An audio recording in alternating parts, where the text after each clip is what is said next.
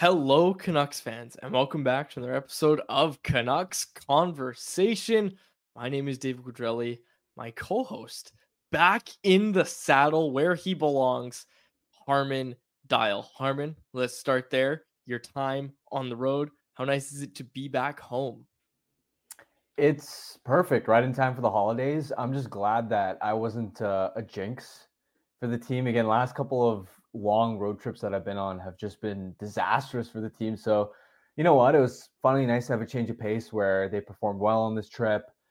Uh, and especially when there's less media around, you just get to, I guess, gauge the vibe of the team a bit, uh, a bit better. And, you know, it was really cool seeing after the Nashville game, for, for instance, uh, just how much it seems like the mood and the atmosphere and the vibes have changed around this team because I can so vividly remember about 13 months ago when the vibes were were terrible. It just sort of felt like years and years of failure, dysfunction, and disappointment was weighing down on these players, especially the core guys. And it just feels like all that weight has been lifted recently. So I just enjoyed hanging out on a road trip and covering these games and being in an environment where Canucks hockey is actually fun again.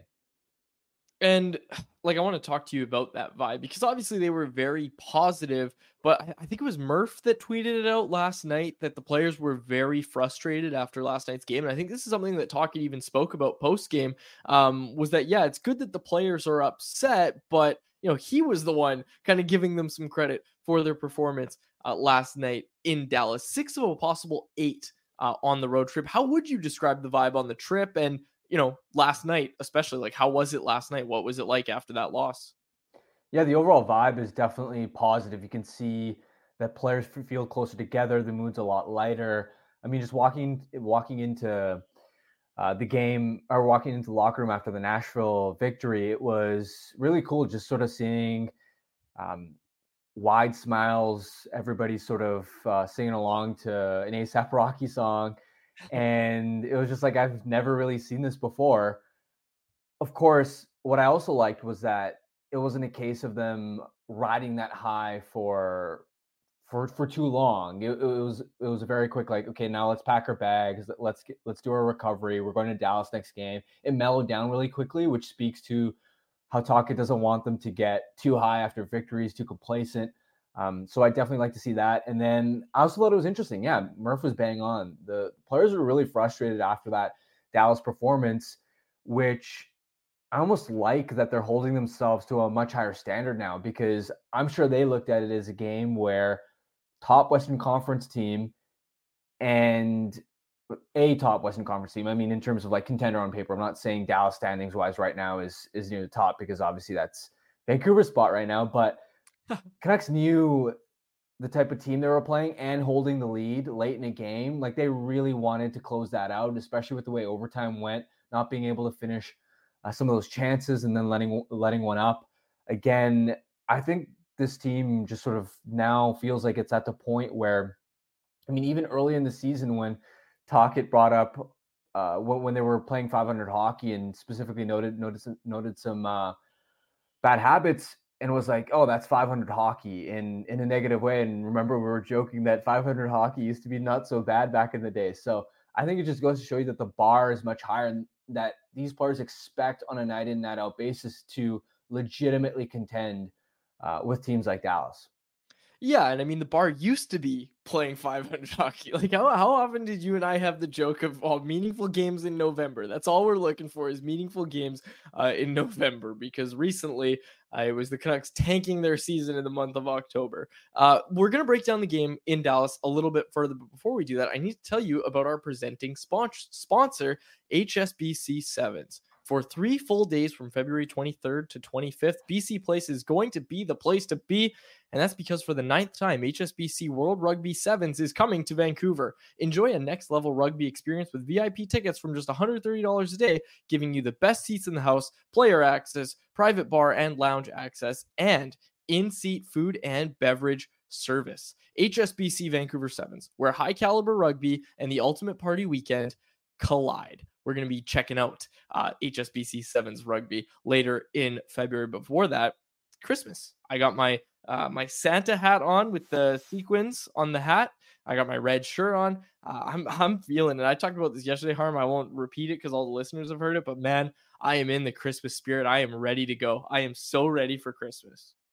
Yeah, I also saw your um the classic Canucks draft pick stick pose with uh uh, with Victoria at uh the Canucks skate at Rogers Arena for media. So that was seeing the the shot too. I know it's a bit different from uh, Christmas stuff we were talking about, but I I just got to say I, I absolutely love that. I wish I was there, but it was on the road. Yeah, it was it was too bad you couldn't make it to that media skate because we had a lot of fun. And I again I talked about that yesterday too about how I shot a puck for like that was my first time ever shooting a puck on ice. Like I've shot pucks in the backyard in the driveway whatnot, but like on ice on skates. That was my first time shooting, and I'm a right-handed shot, but they only had left-handed sticks. I was using a Anthony Beauvillier stick was all that was around, and like Travis Dermott was kicking around too, so I used those two guys' sticks because they were pretty similar in my height. Uh, so those sticks they they worked out well for me. But yeah, I had to do the uh, classic draft day stick point photo uh, for Wyatt. He needed to see that. So I did that. Also, we should mention uh, Wyatt not joining us today uh, on this episode. We thought it'd be a little more fitting to have Dave Hall on the show. Canucks Army's prospect guru uh, will join us to preview the World Junior Championship, which obviously kicks off on Boxing Day. Harm, I don't know about you, but I feel like I'm only gonna watch Team Sweden because that like that's where the Canucks prospects are at. I I don't know. Like I don't I watched Team Canada last year because of Connor Bedard, but this year I don't know. I don't I don't think I'm gonna be watching Team Canada religiously. Like I'll watch it if it's on, but like I'll be going out of my way to watch Team Sweden this year, I think. Yeah, for sure. I mean, you got some talented Canucks prospects there, and, and you always want to see how they look in those sort of high pressure, high stakes situations. Not that it means a ton from a an, an, evaluation standpoint because I I still remember the World Juniors where Elias Pettersson was outplayed by Casey Mittelstadt and you saw a bunch of people overreacting to that and saying, "Oh, Mittelstadt's going to be better than Pettersson," and we can see how those um, takes have aged. But it's just fun. It's it's the type of thing where you throw it on in the background while you're with friends and family and for these prospects, it um, you know representing their country, it means a lot. It carries legitimate stakes, so it's always fun. And yeah, I think I'm with you. I'll, I'll watch Sweden, and I'll obviously watch um, the knockout games. But I don't think I'm going to be going to be religiously following Canada uh, as as much as I did perhaps in years past. Yeah, years past, it just it felt a little different. I don't know. I don't know. And we'll see. We saw the hit from Macklin Celebrini today. We'll see uh, what that results in. If there's any supplementary sup, supplemental discipline discipline. Wow, I'm just laboring through this to kick off this show. Uh, before we keep going with the recap of last night's game, the OT loss in Dallas, uh, I just want to quickly give a shout out to a few regular listeners in the chat and wish them a happy holidays because man We've got some great listeners, and they are in our chat every single day. It feels like you got Lisa, Mama Lisa, of course, is an OG. She said, Great Santa hat quads, and I really like it. Uh, Jesse C said, Only one minute in, and Harm is already a vibes guy. It's a Christmas miracle. And Andrew, commenting on what we spoke about earlier, I really like this from Andrew. He said the players should have been frustrated. So were the fans. And I think that's a very valid take and goes back to what we said. Um, about the team kind of raising the bar. Captain Insano said he's gl- glad he could make the live stream, loves Canucks conversation. It's a big part of his daily routine, he said. Uh, thank you for listening, uh, Captain Insano. We really appreciate it. Uh, Andrew Christensen, Jesse C, Jeremy Lee, Marcus Toe. Can't get to everybody. Karan, Karan's here. Um, yeah, a lot of great listeners in the chat, and of course Logan Van Dyke, whose name I learned how to pronounce uh, just just this week. He taught me how to pronounce his name, which I'm, I really I'm not gonna I'm not gonna lie. The first couple times you pronounced it, I was like, I don't think that's the right way, but well, he he he did. Yeah, he did point out. He's like, yeah, that's not how you say my name. I'm like, uh oh, okay, well, I fixed it. So uh, yeah, I fixed it. Okay. Um, much appreciated, like I said to everybody in the YouTube live chat, spending their Friday right before the holidays with us here. Um, let's get to this game. The OT loss versus Dallas. We're not going to spend too much time on it because Dave Hall is going to join us in about five minutes' time. So let, us talk about this OT loss harm. 4 3 in overtime, obviously. Uh, the Canucks lose, but they really hold their own I think all game long they were in it. I don't think they were ever dominating. If anything, I think Dallas was kind of the team that was in the driver's seat for most of that game. But the fact that they got the the number of goals that they did and that they had the lead in the dying minutes i think that was a testament to what this team's been able to do you know even on a night where they are getting outshot and maybe in some areas of the ice they are getting outplayed. I thought the canucks had a really really strong push in that game especially in like the second and third periods. I just think there were moments where dallas kind of pulled ahead a little bit too much in terms of you know, possessing the puck, uh, the power play wasn't able to really get set up for a lot of the night. You know, there's a lot of different issues, but I think all in all, you have to be pretty happy with that performance if you're a Canucks fan. Yeah, and you have to remember it was their fourth game in six nights, so you could tell that the energy, the legs weren't quite there, which Tocchet also talked about after the game. And it's that context uh, that I think you have to view um, this game through because this team's identity is really contingent on being able to pressure the puck all over the ice. It's that hard work on the forecheck. It's closing on players in the neutral zone and not giving up a lot there. It's winning battles along the wall. And all of those are really labor intensive, require tons of energy. And so on a night where understandably they didn't quite have those legs, they sort of had to lean on playing more of a smart, efficient game. And, and like you said, Dallas, I, I thought controlled uh, controlled the, proceedings for most of the night. But for the Canucks to be able to hang around, um, I, I take that as a positive. And again, because of how the earlier parts of the road trip went, I mean, going into the game, all I was thinking was if you can get a point out of it, um, that's a win in my books. Although, of course, look, blowing that lead is is disappointing, and I understand why Canucks fans are upset. Um, not winning in overtime after that 2 0 uh, breakaway uh, chance that Pettersson Joshua had is really frustrating too. But all in all, it's not a bad outcome, especially because this was look, this was a night where the Garland Garland Joshua Blueger line again sort of took over. Uh, it just sort of seems like there's so many games where when the team where, where where when the rest of the team is flat, that that line is able to just give them a spark, and that's what they did early. Uh, before Joshua scored on that two on one in the first period with with Garland. Blueger had that partial breakaway chance. Garland nearly tucked in a rebound. It's like that line single handedly gave them that terrific start to keep them in the game for the rest of the contest when they perhaps didn't have the legs they usually did. So um, they deserve a lot of credit. Uh, and Demko held down the fort pretty well, even though there might, might have been, you know, the the odd goal that he might have wanted back. I just need to get this out on Thatcher Demko. And I honestly, I don't want to overanalyze this game. It was look, it, it was a hard fought game. Uh, but one thing I want to say for sure is that I noticed last night in the Canucks Army comment section, some people pointing out that Thatcher Demko didn't look great in that game. I got to be honest here. I think that's baloney, and I think a big reason that people don't maybe notice Thatcher Demko playing well is because every save he makes is super unspectacular, even if it's a hard save to make. Like the really really hard saves, yeah, he makes the great save, but like he makes hard saves, like saves where a lot of goaltenders would be flopping around and making these desperation saves.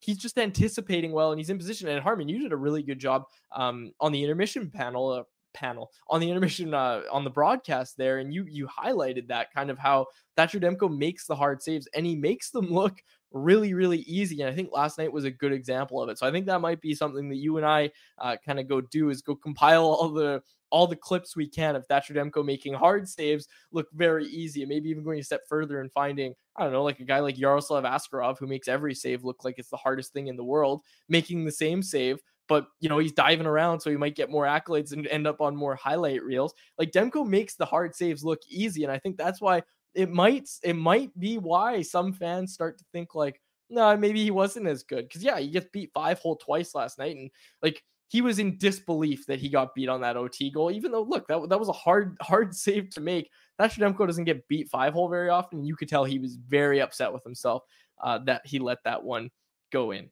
anyways, I just wanted to get that out there, and I needed to slip in a dig at Yaroslav Askarov as well because that's what I do. That's on brand. Yes, it is. It's very on brand. Okay. Uh, anything else, Harmony, or should we get to Dave?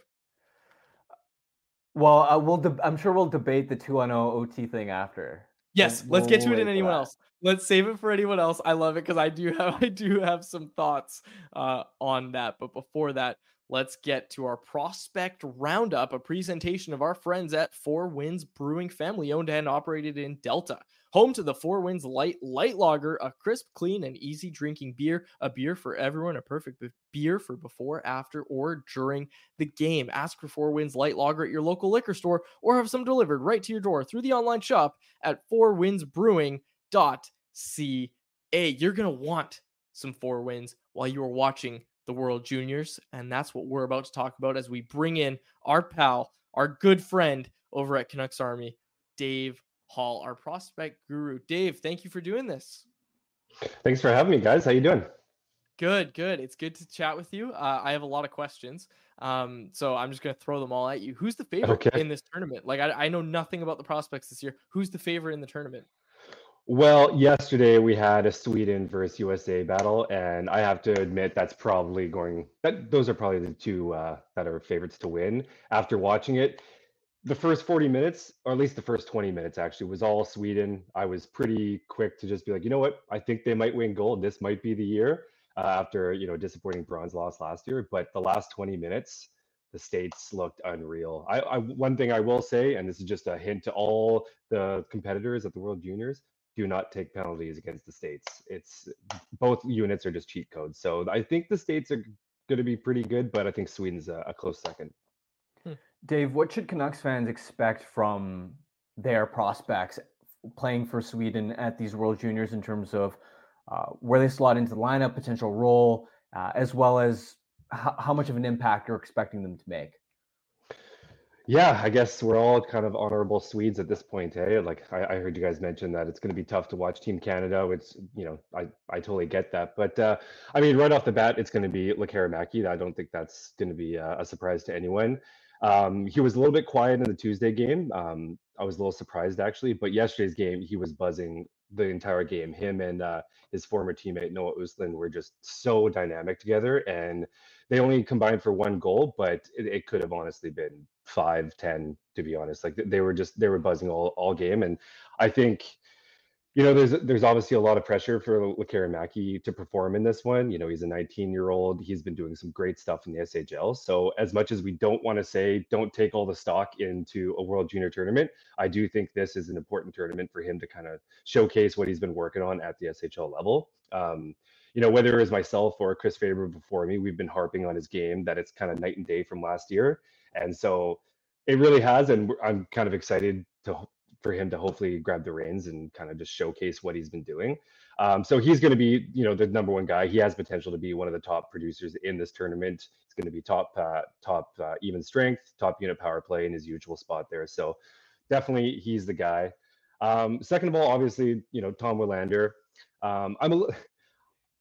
It's going to be interesting with Tom Willander because I think it's going to be you know, I think there's again, just like Lekkerimaki, I think there's going to be a lot of expectations as our our first round pick. You know, Benson or Willander. There's all these debates going on all the time, and I think there's going to be, I'm going to call it unrealistic expectation. I just, you know, I I think some people, especially with defensemen, you know, if he's not getting the points, it's it's the end of the world. But you know, from everything that we've seen in the two games that they've had, I I don't expect him to be on the power play. He didn't see a sniff in the two games, and that's one game where Axel Sandin Pellikka, who's their go-to guy, he wasn't in the lineup, and he still didn't get on the power play. So I don't think we're going to expect a ton of point production. There should be some five on five there, but in reality, I think a good tournament for him is just him showcasing what type of skater he is, showing off just how good of gap control he really does, and just overall, just the toolkit that he has, rather than just putting up points. I'm just um, I just have this this this fear that there's going to be this huge expectation for him to put points on the board, and I just don't think that's what he should be expected to do. He's an 18 year old. Um, but yeah, I, I, think you know, hopefully he puts up a little couple points, but I think he's just going to have uh, just a solid tournament, to be honest. And then I think out of all three, I think although he's going to be the yes less utilized prospect, I think Elias Pettersson has potent the highest potential to actually surprise quite a few people only because he comes in, he's going to be playing shutdown minutes on the third pairing and penalty kill. And I just don't think a lot of people have expectations for what he's going to do. But so far in his two games, he's actually looked really solid and just a really good two way defenseman that doesn't really flash, but he's just a no nonsense guy that just gets the job done. Um, so I think he's actually going to surprise a couple people with what he can do. Okay, so tempering expectations for Willander, but pretty high expectations for Jonathan Lekkerimaki. And that's a guy I wanted to ask you about because you mentioned last year. Last year, we saw him as the 13th forward at times. Like he, he had a tough tournament last year. So, yeah. what are those things that he's worked on? Like, what's going to make this year so much different than last year? Well, I think number one is it's just health, right? He's he's feeling good. He's he's healthy. He's he's got his energy back, and he's ready to just produce. And you know, he's also now now he comes in with some good experience. He's got uh, a full half year of SHL experience where he's you know not dominated, but he's looked really good. Ten goals and 16 points is nothing to scoff at for a 19 year old. So he's got that. He's coming in with confidence and. The, the, the thing that I love about Sweden, as opposed to all the other teams, maybe USA because they have the development program, but they these guys these kids have just played together so much and especially this group of forwards they're a lot of them are 19 and they just have so much chemistry together that i just think Lekkerimaki along with Noah Ostlund and Liam Öhgren, I just think that they're just going to come in and they they just have something to prove this year. And I just, I just think there's going to be a chip on his shoulder.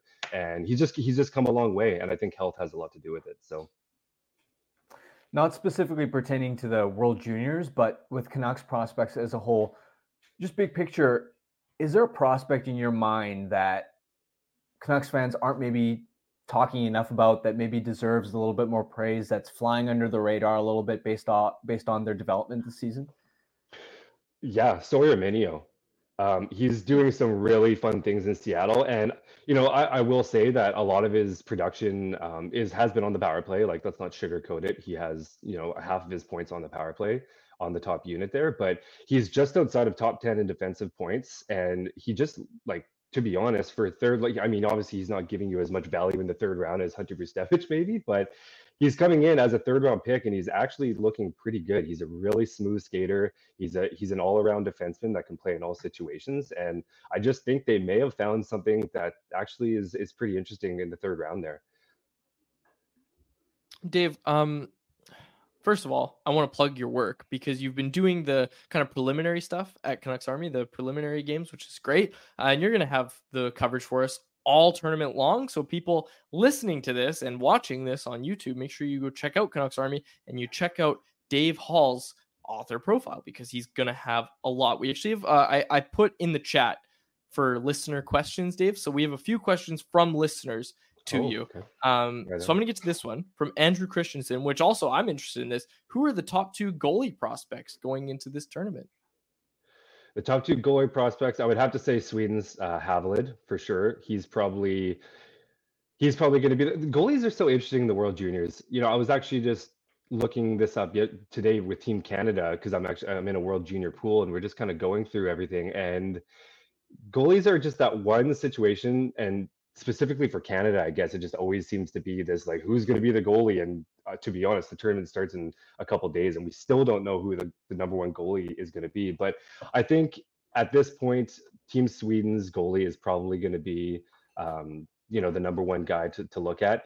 Um, I think Finland, Finland's, uh, I, am blanking on his first name, but Kokko, I believe he he he's going to get the bulk of the starts for Team Finland. Looks like you might know what I'm talking about. Oh, sorry. I thought uh, Nicholas um, Nicholas Kokko. Yeah. Thank you. Thank Kokko. you. Thank you. Um, Kokko. Thank you. Um, he's he's going to play all the games for Finland as well, so he's he's probably going to have a good workload. Um, and then Trey Augustine, he's looked really good for for Team USA. So I think those are probably those are the three to kind of basically the only ones solidified at this point to look to look at. Yeah, I, I, it's interesting that you brought up Kokko because he was one of the guys. You know, every year for the draft, I kind of throw out which goalie prospects I think the Canucks will like. Um, and again, I always pride myself on not actually having any info from Ian Clark, but I just throw out that I'm like, I think he likes these guys, and I I've been right twice already. So um, I threw out Kokko last year, but he went in the second round. I think I think the Kraken or maybe the Flyers. I, I can't remember who it was. I think I think it was the Kraken. Kraken. Kraken? Yeah, okay, there you go. Mhm. I think it was like late second round. I'm not sure. I thought he might be there for the Canucks in the third, fourth round, but he was not. Uh, they took him in the second round. So I find that interesting that uh, you bring him up. And I, I'm actually, I don't know, I'm excited to see a prospect's development like that, like a goaltender, especially.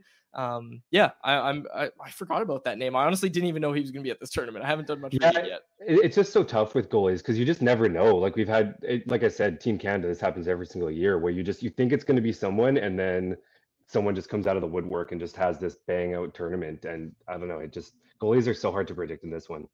Yeah, Thomas Milic last year obviously was the big There win from go. Coquitlam. Got to give him, got to give him the shout out he deserves. He- Um, He's got the world championships. Yeah, that's that's right.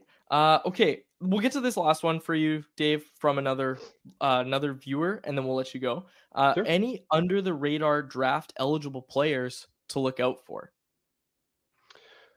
I'm gonna hold off on that a little bit, only because it's a little bit early. Like back, um, I, I used to uh, write for Dobber, and I used to be all in the, you know, the under the rate these kind of these kind of guys. But just because I've been so focused on the Canucks prospects and just getting everything going, I, I don't want to say out a name that I haven't been too familiar with. I, I start to look at some of those under the radar guys pretty much now as we kind of get closer to the draft. So I, I wouldn't want to throw out a name and just act like I know what I'm talking about.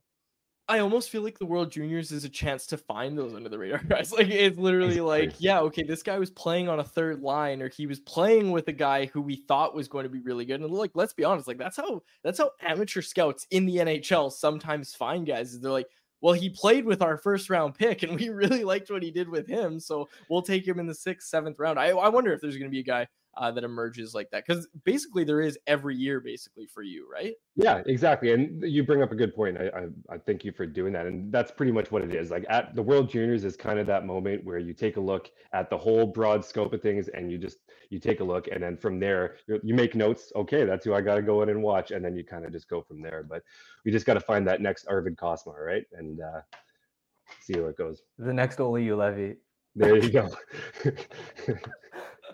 and, and th- that, that's a great point and, and you brought it up already before i came in. Like it, it's one of those tournaments where there's just so many expectations but it's so important not to take like to just take it with a grain of salt right? Like it so many things can happen. Like i i always bring Arvid Costmar up because i remember that world juniors he was just like he came out he was a workhorse he was a water bug and everyone was just like oh my god including myself you know a seventh round gem and you know look how he turned out so I love it. I love the Arvid Costmar poll because Costmar mania was a real thing. Like that was a Oh, real was. thing. People were like, we got another Christmas present.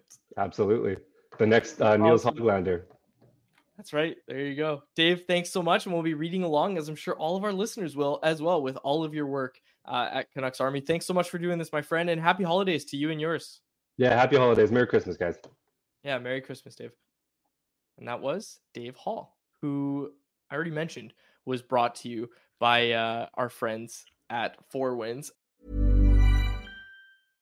Subtle results, still you, but with fewer lines. Botox Cosmetic, onabotulinumtoxinA, is a prescription medicine used to temporarily make moderate to severe frown lines, crow's feet, and forehead lines look better in adults. Effects of Botox Cosmetic may spread hours to weeks after injection, causing serious symptoms. Alert your doctor right away as difficulty swallowing, speaking, breathing, eye problems, or muscle weakness may be a sign of a life threatening condition. Patients with these conditions before injection are at highest risk. Don't receive Botox Cosmetic if you have a skin infection. Side effects may include allergic reactions, injection site pain, headache, eyebrow and eyelid drooping, and eyelid swelling. Allergic reactions can include rash, welts, asthma symptoms, and dizziness. Tell your doctor about medical history, muscle or nerve conditions including ALS or Lou Gehrig's disease, myasthenia gravis, or Lambert-Eaton syndrome and medications, including botulinum toxins, as these may increase the risk of serious side effects. For full safety information, visit BotoxCosmetic.com or call 877-351-0300. See for yourself at BotoxCosmetic.com. before we get to anyone else, it's Friday, which means I have to update everybody on my progression with the Wendy's Daily Face Off Survivor Pool game. Before I do that, I'll tell you what I'm talking about. Wendy's is letting you win real food with your fantasy teams this year with the Wendy's Daily Face Off Survivor Pool. For those of you who dream of smoking the competition, Wendy's is rewarding you with weekly prizes that will have you winning. But here's the big secret to lineups it's all serendipitous, like Wendy's new limited edition chicken strips and French toast sticks. Sometimes the best teammates are the ones you'd least suspect. Sign up to play Daily Face Off Survivor Pool to win weekly prizes like the new chicken strips and French toast sticks from Wendy's and the Wendy's app. I was out on Monday. I was out on Monday, folks. I think I already talked about this on Wednesday, but I'll just bring it up again. I was out on I was out on Monday. My wagon Anaheim Ducks. I I bet against them and they hurt me. They hurt me bad harm. They hurt me. I was gonna say on a Friday, there's no way you were updating the people on, on what happened as if it was as if you had made it made it through Thursday. I was like, that would have been a record high for you already. So Look, I figured this has to be a callback to earlier in the week major props to anybody that's able to win this game. I'm starting to think I might just not be one of those people because it's hard. It's hard to make the right pick. Like I don't think there was anyone that won last week. I think I, I don't think anybody won the game last week. Like zero people won the game, which is crazy. Um, but we'll see. I we'll should, see what happens. I should sign up with a with an account and just pick the opposite of whatever you pick. That's exa- exactly. I think starting next week, uh, we should. And speaking of next week, let's quickly go over our holiday schedule, harm, uh, because we are not going to be doing any shows until next Thursday. So it's a little five day break, six six day break for us. Uh, we'll be back on the 28th to preview the Canucks' first game back after their holiday break between the Philadelphia Flyers and your Vancouver Canucks. We'll be back on the 28th. We'll be back on the 29th, uh, and then the second. We're gonna obviously skip uh, New Year's Day. No show on New Year's Day, but we'll be back on the second, uh, and we'll have some good shows uh, after a nice little holiday break here. But before that, the Canucks play the San Jose Sharks tomorrow. I don't even want to preview the game, Harman, because I'm thinking to myself, like, the vibes are good around this team right now. Yeah, they've played a lot of games, but they're not going to lose to the San Jose Sharks, are they? Heading into the break, there's no way. I mean, you're the vibes guy. You should know. I think the vibes are too good, like not to. And I just look, I I feel bad. I, I I would feel bad for anybody who I don't think I'm going to the game tomorrow. Like I I wanted to go. We had this conversation yesterday. I think I'm sending Wyatt to that game because uh I, I really wanted to go because the reindeer games thing with the Canucks dogs is is happening tomorrow. Uh, and I really wanted to go see it. But man, if, if they lose to the Sharks heading into the holiday break, I don't even know what the vibes are going to be. It's going to be the narrative is going to be this was a great time for a break for this team, um, which it is. Look, they they they have played a lot of hockey lately, but I'm going with a win. That's that's what my vibes are telling me is it's going to be a win tomorrow against San Jose. Yeah, I'll, I'll I'll buy in on that. I love it. All right, let's get to anyone else as we get set to close out this show, folks. It's time for anyone else presented by DoorDash. It's our listeners' chance to get involved and hit us up in the YouTube live chat. And it's also our listeners' chance to get 25% off and zero delivery fees on their first order of $15 or more when they enter the code NATION25. That's all capital letters, NATION, and the numbers 2 5. With restaurants, grocery, pharmacies, bakeries, flower shops, and more. DoorDash really has everything you need to make the holidays special. Once again, that promo code is NATION25 for 25% off and zero delivery fees on your first order of $15 or more with the DoorDash app. Offer valid in Canada, subject to change. Terms do apply. Okay, uh, this is one that was for Dave Hall, but we will answer it, Harm. It's from Jesse C, who said so many publications use different ranking systems for prospects. So, do you have a favorite or least favorite way to rank prospect tools? I don't know about prospect tools per se, but like I will say, my number one resource is the elite prospects draft guide. Like i always always go to that and i have a lot of i hate to say it without vomiting in my mouth but i have a lot of respect for jd burke and the work they're doing over there uh, at elite prospects. He's got a fantastic team over there uh, and look like greg Balloch, that's the goalie guy over at elite prospects or one of them at least and i really have a lot of respect for greg and his takes um, mostly because I think a lot of times they go against what JD thinks about goalies because JD does not know goalies. I'll just say that. I I just gave him a pat on the back. I just gotta say, guy was telling we Yaroslav Askarov, second mention of him on the show. I uh, I was texting JD about Askarov today because I was I was banging the drum for a long time that Askarov uh, was not as good as everybody thought. But anyways, I digress. Yeah, I'd say for me, I don't lean on um all-in-one type model necessarily. I try and use a combination of production, especially relative to historical peers, and trying to find statistical comparables. And then I pair that with just having conversations with scouts um, who are in the game and uh, you know the public work of the likes of Scott Wheeler, JD Burke, uh, all all these uh, public analysts that I sort of trust. But before we move on, I think we got to debate the two on zero breakaway. Yes, yes, yes so I, I want to hear your take first. Okay, so I, I don't know which which way you want to go with this, but I, I I think I know. So I was watching that, and first of all, I know Dakota Joshua had a big game. I know he scores eighth goal of the year. You can't have him out on three on three OT, right? Like like eh, eh, I don't know if that's the direction you're going, but basically what I'm saying is, first of all, it's a two on zero. You have to convert. Everybody's saying, "Oh, Pettersson was so slow. Pettersson didn't score." Dude was out there for like a minute and thirty seconds at that point, so he'd been out there for a while. He probably had no no gas left in the tank, but I just I just thought that that Scott Wedgewood in net and like my grandmother might have been able to stop that chance, and not because Elias Pettersson's shot was bad, but because I just thought D- Dakota Joshua telegraphed it the whole way exactly what they were going to do. Like it gave, I thought it just gave Wedgewood way too much time to know exactly what was going to happen. Like if if Joshua doesn't have his hips completely turned to Pettersson, he could like do a little shoulder shimmy and get Wedgewood to maybe drop down, and then it's a tap in for Elias Pettersson. But like as soon as he got the puck, he immediately gave it back to Pettersson, and by that point, I just thought that there was no chance for Pettersson to really do do much with it. I just I don't know. I'm think I was thinking to myself like, okay, if that was Nils Hoglander, if that was Conor Garland, just just some names that I was thinking of. Ilya Mikheyev, even I don't know about Mikheyev, but I don't know, man. I don't know. That was my take. Was I just I don't think it was. It should have been um, Joshua out there, but Jesse C also making a good point that I think Elias Pettersson passed it a little too soon on that play on the two on zero oh as well. So it's not all Dakota Joshua's fault. I just thought he passed it a little too soon. Um, but then he, you know, I thought I thought Joshua just telegraphed what the play was going to be way too soon and way too easily. Like he, he it was able to Wedgewood was able to read that play way too easily. I think the scoring chance, you're right, was not executed by the, by the duo together well at all. But I was just going to push back at the idea that I actually think, based off vibes, this is this is vibes that okay. Joshua actually.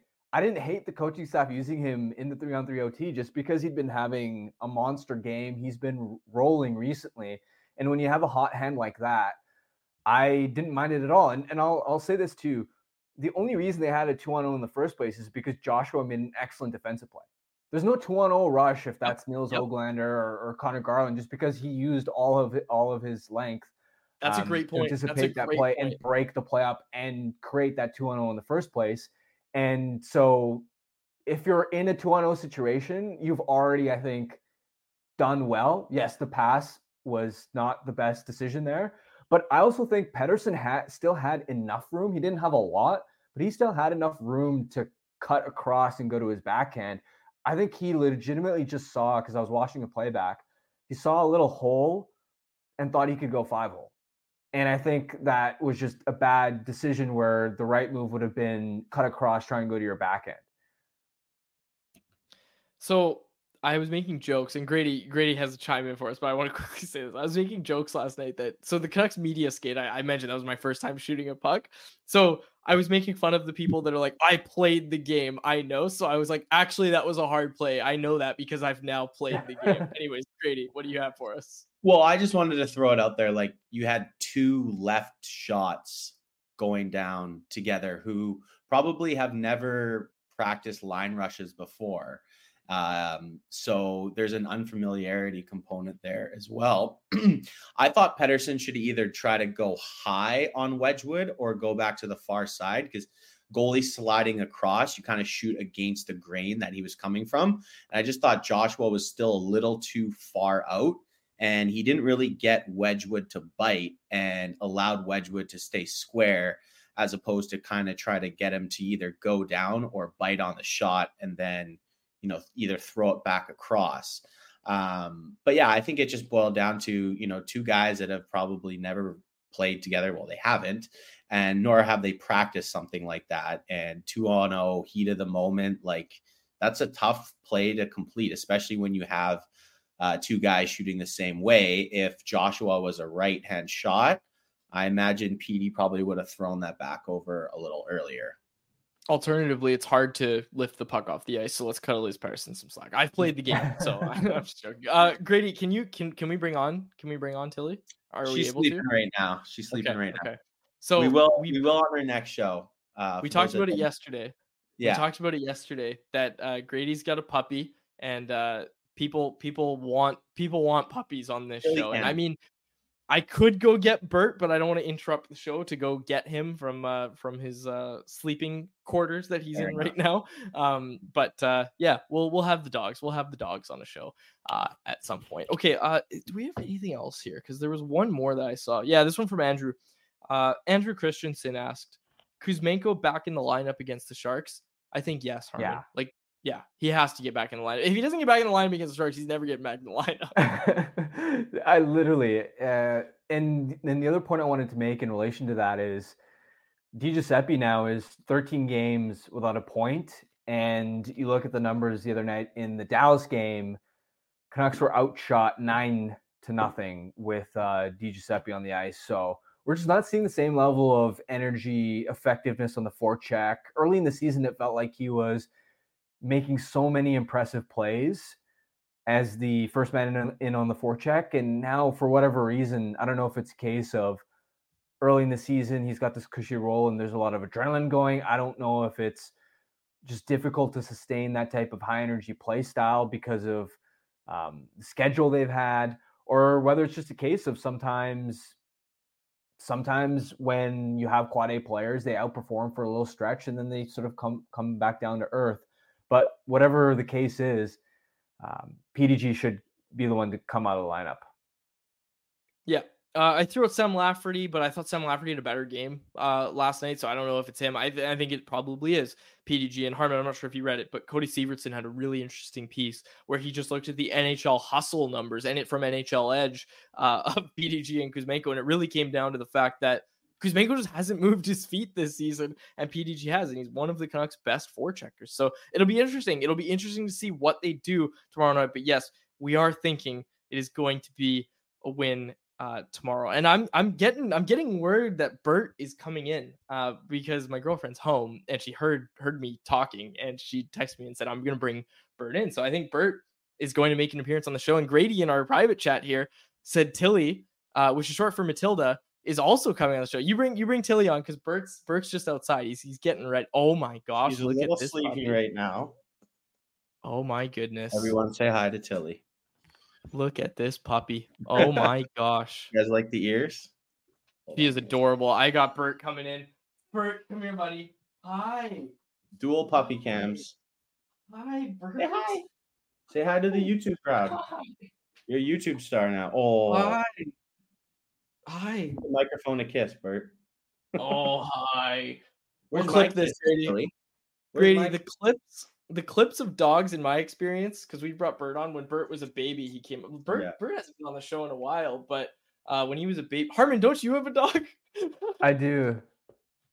Go get her. We need all three dogs. Harman, Oh. what's your dog's name? I don't even know your dog's name. okay, one second. Cash, That's a good Oh, name. big yawn. hey buddy. Oh, big yawn from Bert. Oh, double yawn. That was almost synced. Hi. Cash. The chat is loving this. Yeah, it's Christmas. He's Christmas. a big folks. boy We're- though. we're- oh, wait, yeah, bring him up to your lap, Harm. I can't. it's physically impossible. oh man, yeah, uh, it's almost Christmas, folks. So this is the part of the show where we just bring our dogs on the show, and yeah, Bert's gonna close us out here. Oh, we still have to get to Betway, Grady. I just realized that. We'll do that Okay. eventually. Oh, Bert wants belly rubs. Wow, he just leaned back. I can't pick him up, but he just went under the table. There you go. So he's here. Uh, he's here in spirit. Okay, I think it's time for you to go, buddy. I think we need to do our Yeah. birthday medicine. Whining. She needs to go back to her now. Okay, Bert, you go back to bed too, buddy. Yeah. Okay. Okay. Okay. All right. Thanks for coming, Bert. Okay, uh, let's get to it. Let's get to our Betway bet of the day. All right. Bringing it back into serious mode here, folks. Uh, our Betway bet of the day brought to you by our friends, of course, over at Betway, Betway, Betway. There it is. I found it. They got some World Junior props, and we are picking one today. Jonathan Lekkerimaki, Canucks prospect, of course, to be the top goal scorer at the World Junior Championships. Look, he's he's among the favorites, folks. I think he had the fourth best odds last I checked. Uh, Cutter Gauthier is the favorite right now, 14 Canada at plus 600, but you can get Jonathan Lekkerimaki at plus 1,000 odds, which means a $10 bet will return you $110 over on Betway, Betway, Betway. Must be 19 plus play. If you choose to play, please play responsibly. Harman, what breed is your dog? Uh, a Cane Corso. Oh man, I didn't know that. Those are gorgeous dogs. They are, yeah, they are.